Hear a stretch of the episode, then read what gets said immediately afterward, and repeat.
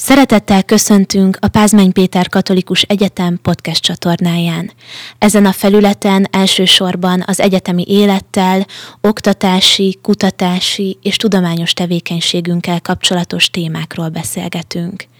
Célunk, hogy katolikus identitásunkból fakadó értékeinknek, törekvéseinknek és eredményeinknek ebben a formában is hangot adjunk. Vendégem ezúttal Rábai Gábor, a Pázmány Péter Katolikus Egyetem volt joghallgatója, aki az Újvári János diplomadíj pályázaton szerzőjogi kategóriában első helyezést ért el. Témájáról, diplomamunkájáról és annak érdekes mozzanatairól beszélgetünk. Miért pont ezt a témát választottad? Miért ez az, ami igazán érdekelt téged? Nekem volt egy olyan elképzelésem, hogy szeretnék valami érdekesről írni, mielőtt befejezem az egyetemi tanulmányaimat, valami olyan érdekes dologról, amivel nem feltétlenül fogok tudni foglalkozni, majd hogyha befejeztem az egyetemet főállásban, illetve szerettem volna egy olyan hasznos tudást is ezzel kapcsolatban elsajátítani, ami egy, egy szakterületre, egy speciális részére a jognak irányul, és emellett én nekem mindig is nagy szenvedélyem voltak a filmek. Sokszor mondják azt a családban, hogy kicsit hobbi filmkritikus is vagyok, az otthoni Réz András, de ezek mellett nehezen találtam meg azt, hogy igazából merre is lenne az iránya annak, hogy én majd szeretnék ezzel egy komolyabb diplomamunkát írni, ugyanis sok, nagyon sokfajta terület lehetőség van a szerzői jogon kívül, ugye nagyobb szkópot nézve a szellemi tulajdonjog terén, és én igazából konzulensem Takó Sándor segítségével találtam meg azt, hogy a karaktereknek a különböző aspektusairól, azok védelméről szeretnék írni. Ezzel kapcsolatban igazából a magyar, illetve az amerikai jogi gyakorlat is érdekelt, és ezért kicsit két részes maga a dolgozat. Az első az amerikai joggyakorlatot mutatja be az ilyen karakterek védelmére, a második pedig ezeknek a karaktereknek a magyarországi gazdasági felhasználásáról szól. Mind a kettő önmagában is egy-egy külön téma tartalmát kitölteni, de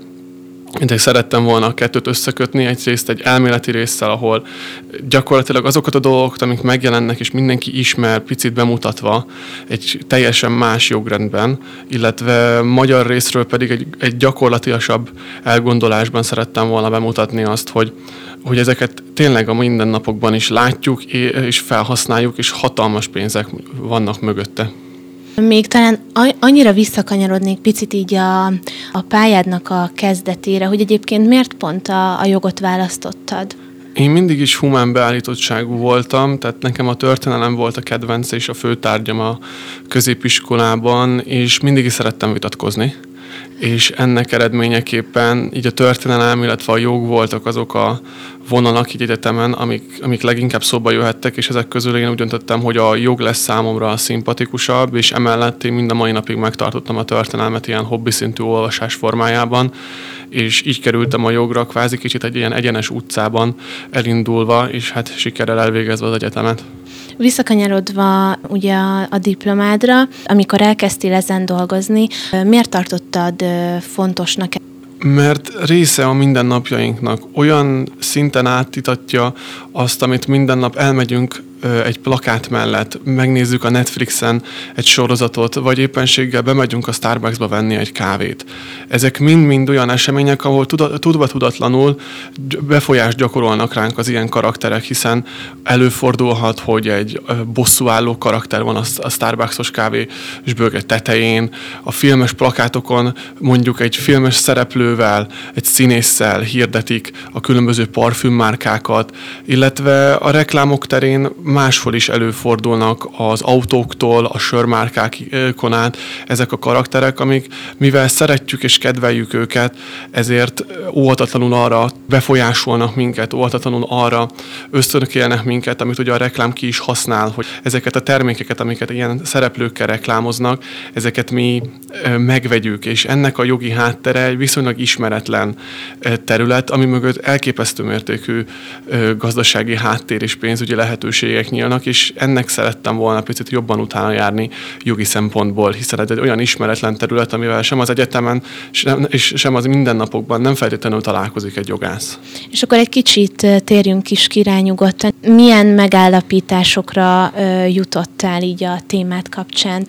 Mi is bontakozott ki ebből az egészből? Annak a megállapítására jutottam, hogy elképesztő gazdasági lehetőségeket biztosít egy ilyen karakternek a felhasználása, hiszen a filmeken túl is olyan jelentőséget tesz szert a kereskedelemben, amely mögött nem csak jelentős pénze, pénzek állnak, hanem emellett egyszerűen jogilag is egy rendkívül komplex probléma, hiszen bekerülhet a polgárjogtól a kereskedelmi jogon át a büntetőjogig elég sok minden ebbe a széles, a széles portfólióba, amelyel egy jogász meghatározza azt, hogy akkor hogyan lehet ezt felhasználni az ilyen karaktereket. Emellett pedig annak a, az érdekessége, hogy sem Magyarországon, sem pedig Amerikában nincsen keretek közé szorítva az, hogy, hogy mit és milyen mértékig lehet szerzői jogilag, mint karakter védeni. És ugye ez a dolgozatom egy, egyik legfontosabb megállapítása, hogy eljutott odáig a, az amerikai joggyakorlat, hogy már egy autó, jelen esetben ugye a Batmobile védhető, mint szerzőjogi karakter, tehát kvázi egyenértékű Tyrion Lannisterrel, vagy James Bonddal, a szerzőjogi karakterek védelme terén, ami egy megdöbbentő eredménye az amerikai joggyakorlat fejlődésének, amit sokan torzulásként értelmeznek, amivel egyébként magam is valamelyest egyetértek. De ugyanakkor nem csodálkozok ámulni azon, hogy, hogy azok a jogászok, akik eljutották ezt a bíróságon odáig, nem csodálok ámulni azon, hogy azok a jogászok, akik egy autót, egy, egy filmes díszletet, aminek elméletben semmi ilyen jellegű funkciója nem lenne, eljutottak odáig, hogy mint szerzőjogilag védett karakter részesült jogi védelemben, és egy ilyen pert megnyertek Amerikában. Ez önmagában szakmailag egy rendkívül érdekes kérdés. Annak ellenére, hogy ugye nyilván a jogtorzulását valamelyest eredményezi, de egy olyan kihívás elé állította a jogászokat, akiket ezzel megbíztak, és amit sikeresen el is végeztek, hiszen megvédték az ügyfelük érdekeit, ami önmagában egy egy, egy, egy lenyűgöző eredmény, annak ellenére is, hogy félelmetes következményekkel járhat, hiszen semmi nem tartja vissza ezek után a, a filmeseket attól, hogy szerzőjogilag védett karakterként védjük a halálcsillagot, vagy vagy a Roxford kastélyt, amelyek sokkal csak kidolgozottabbak, mint mondjuk maga a Batmobile, vagy, vagy mondjuk Mickey Egér karaktere, de mégis azok helyszínek és nem, nem pedig karakterek. Elsősorban itt a, a fiktív filmes karakterek szerzői jogi védelmét e, mutatod be, ugye az USA gyak, e, joggyakorlatán keresztül, és hogy itt mire jutottál a munkát során? Igazából nagyon elképesztő volt számomra, hogy milyen kevés milyen csekély mértékű tulajdonság elegendő az amerikai joggyakorlat alapján ahhoz, hogy egy, egy figura, egy szereplő, akár egy mellékszereplőből átalakult főszereplő is szerzőjogilag védett karakteré minősüljön, azáltal, hogy nagyon eltérő, ahogy a bíróságok értékelik, az, hogy mi minősülhet ilyen védelem alá eső karakternek, és mi az, ami nem. Az előbb már említett Miki Egér igazából erre egy kiváló példa, aminek nagyon-nagyon kevés tulajdonsága van, de ugyanakkor olyan szinten ismert, ismert figura, ami segít abban, hogy őt megfelelően körülítnak tekintse a bíróság és a joggyakorlat ahhoz, hogy védelemben részesüljön. A másik ilyen hasonlóan egyszerűbb karakter a Superman karaktere, aki szintén egyfajta egyszerű, már-már herkulesi hősnek tűnhet az átlagnéző szemében, ugyanakkor ő is megjelenésével, a tulajdonságai mellett olyan egyediséget szerez, amely szintén érdemesnek talált a bíróság az ilyen jellegű karakterek védel, hogy ilyen védelemben részesítse. A másik hasonló ilyen, ilyen karak, karakterek köre, akik fejlődnek, változnak. Tehát nagyon-nagyon sok olyan esetőség van, hogy tulajdonsági körrel rendelkezik. Ennek az iskola példája James Bond figurája, aki mind a köztudatban, mind a jogi gyak, gyakorlatban is egy mérföldkő volt, hiszen sokszor teljesen más tulajdonságokat, jellemvonásukat ismerhetünk fel azokban a James Bond filmekben, amikben most nem rég legutóbb Daniel Craig játszott, illetve azokban a filmekben, amikben mondjuk Roger Moore, ahogy a figura fejlődött, alkalmazkodott a kor igényeihez, ezt úgy tekintette a joggyakorlat, mint egyfajta jelmezcserét, és ezáltal a figura önmagában hiába már több évtizede változik, ugyanakkor a 007-es maga ugyanaz maradt, és ezt a jog úgy értékeli, hogy egy változott szereplő, egy változott áruha vagy állarc, amit időnként levesz, időnként meg, megformál, olyan, mintha cserélne egy zakót az a főhősünk, és ez a fajta tovább gondolása annak, hogy mit védünk. Szóval James Bond figurája ezáltal, hogy folyamatosan változik, de mégis ugyanaz marad, ez egy olyan értéke, amely önmagában nem teszi lehetővé azt, hogy ezt külön karakterként kezeljük Roger Moore, a Timothy Dalton, vagy éppenséggel Pierce Brosnan karakterét a filmásznon, hanem ez egy is ugyanaz a figura, annak ellenére, hogy változik, és ezt a jog is így értékeli. És a második részben pedig már ugye, ugye ezen karakterek magyarországi gazdasági felhasználásának a lehetőségeit ismerteted a, a diplomádban, vagy a diplomamunkádban erről a részéről mit, mit kell tudni, ami, amik így érdekesek? Igazából annak a jelentősége, hogy, hogy hogyan használ fel valaki egy karaktert, elmondhatatlanul fontos, hiszen minden napjainkban megjelenik egy felrepülő, egyszerű hirdetéstől elkezdve az interneten át, egészen addig, hogy anyuka azért veszi meg a Happy Meal menüt a McDonald'sban a gyermekének, mert az éppen aktuális kedvenc mesehőse van rajta. Ez, ez, ezek egyszerű dolgoknak tűnhetnek, de nagyon nagy jelentőséggel bírnak. Ez az úgynevezett merchandising köre. A merchandising voltak éppen itt a filmen kívüli felhasználását jelenti ezeknek ezeknek a karaktereknek, amely sokszor túlmutat azon, amit egyébként a filmből származó bevételek hozhatnak. E, ennek egy tipikus példája Steven Spielbergnek ugye az E.T. filmje, amelyben a az M&M's-et keresték meg, hogy szponzorálja a filmet, annak fejében, hogy megjelenik az M&M's csokoládé kvázi a filmben, mint reklámtermék, de ezt az M&M's visszautasította, sőt azt várta volna el a filmesektől, hogy ők fizessenek neki a felhasználásért, és ebből kifolyólag nem az M&M's szerepelt, és egy hatalmas gazdasági lehetőségtől bukott el. A film ugyanis kasszasiker lett, és mind a mai napig ugye egy rendkívül ismert klasszikus magyar példái ennek a témakörnek igazából James Bond és a Matrix filmek, mind a kettőnél az az érdekesség, hogy nem magát a filmet használták föl, hanem annak a világát illesztették be itthon a magyar reklámokban,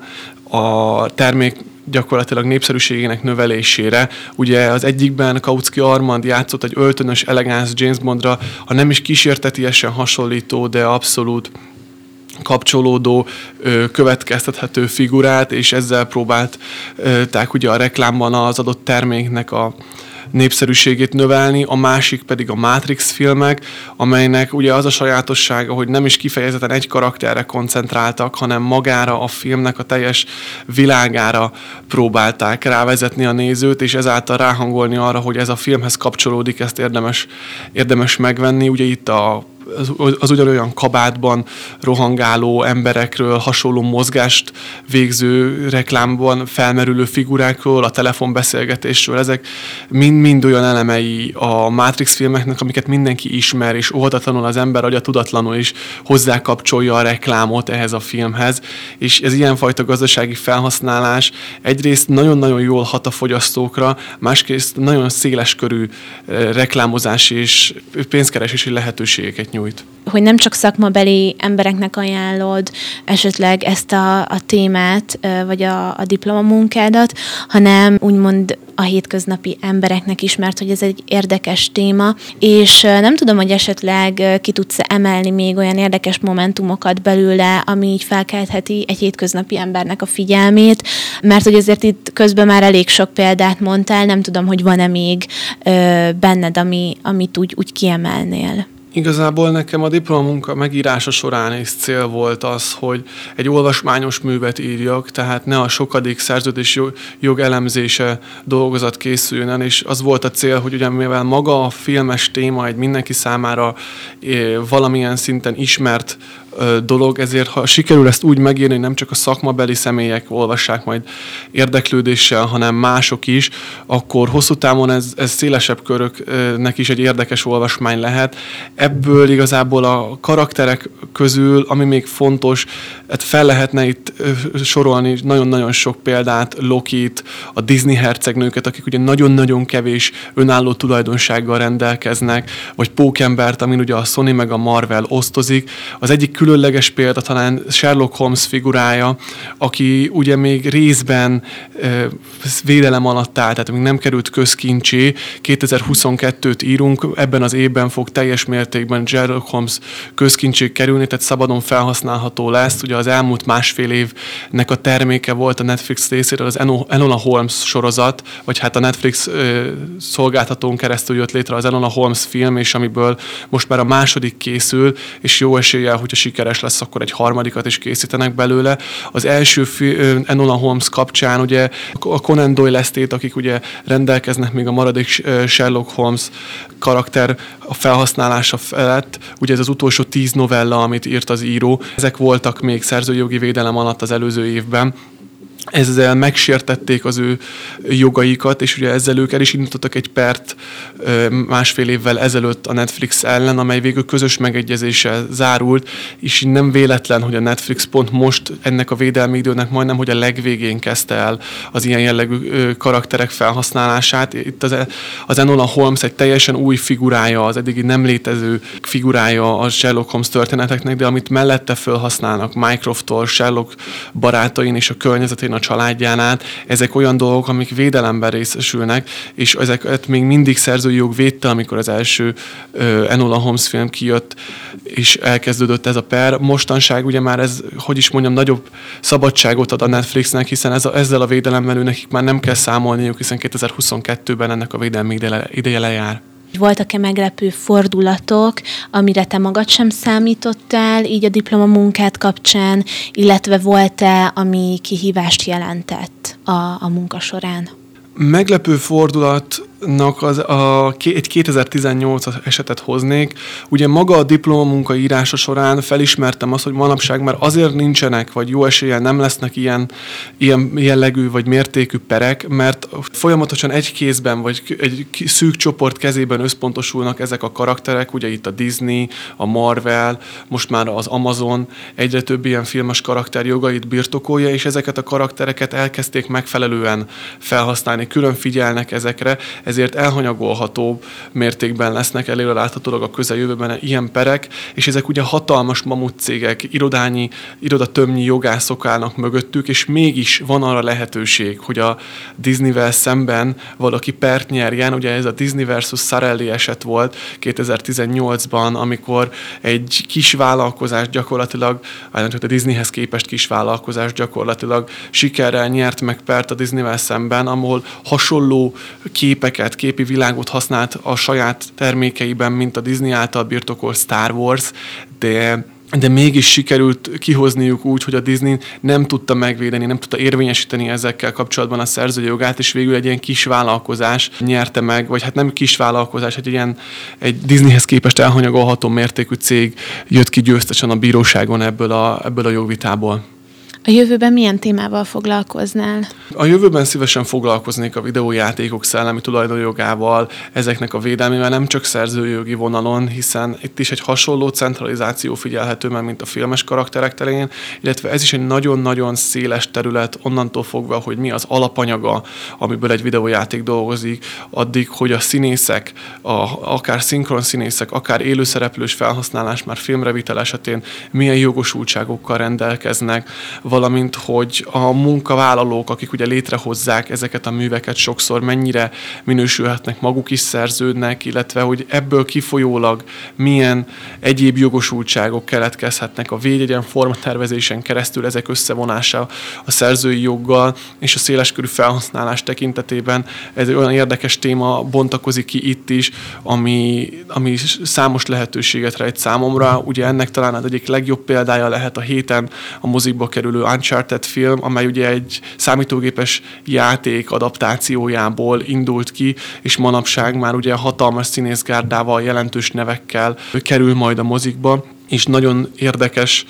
adnak az útja, hogy hogyan jutott el a kis videójátékipar egészen addig, hogy manapság már a filmekhez hasonló mértékű és befolyásoló tényezője a mindennapjainknak, és ez is számos jogi kihívást tesz lehetővé, amelyeknek a megfigyelésével, tanulmányozásával a jövőben nagyon szívesen foglalkoznék. Hatalmas érdeklődéssel és szeretettel beszélsz a, a filmről is. Nyilván itt a diplomamunkát kapcsán a jogi hátterek, hátterekkel is tisztában vagy, és látom, hogy, hogy a, a hivatásodat nagyon szereted, de arra lennék még kíváncsi, hogy honnan a filmek iránti szereteted? Bennem mindig is megvolt az érdeklődés a filmek iránt, ezek, ezek világa engem mindig is magával ragadott. Kiskoromban, vagy kiskorom óta én nagyon sokat olvasok különböző regényeket, Gyűrűk urától át, Harry Potteren keresztül, Trónok harcáig, vagy éppen a most Amazon által filmre vitt időkereke sorozatig, ezek mind olyan, olyan világok, érde, világok, kalandok, történetek, amelyek engem vonzottak, és ez jelenik meg számomra a, a filmvásznon felmerülő különböző franchise-okban, vagy akár önmagában egyedibként készített filmekben, ahogy ezek a skifi, a fantasy, a kalandregények, a detektív regényekből készített filmek világa, ezek engem mindig is nagyon megragadtak, mert egy, egy speciális történetet, egy különleges világot tár az olvasó, illetve a néző elé, amiben én nagyon szívesen szeretek elmerülni mind a mai napig. Köszönöm a beszélgetést, hallgatóinknak pedig a figyelmet. Kövessétek csatornánk további tartalmait is.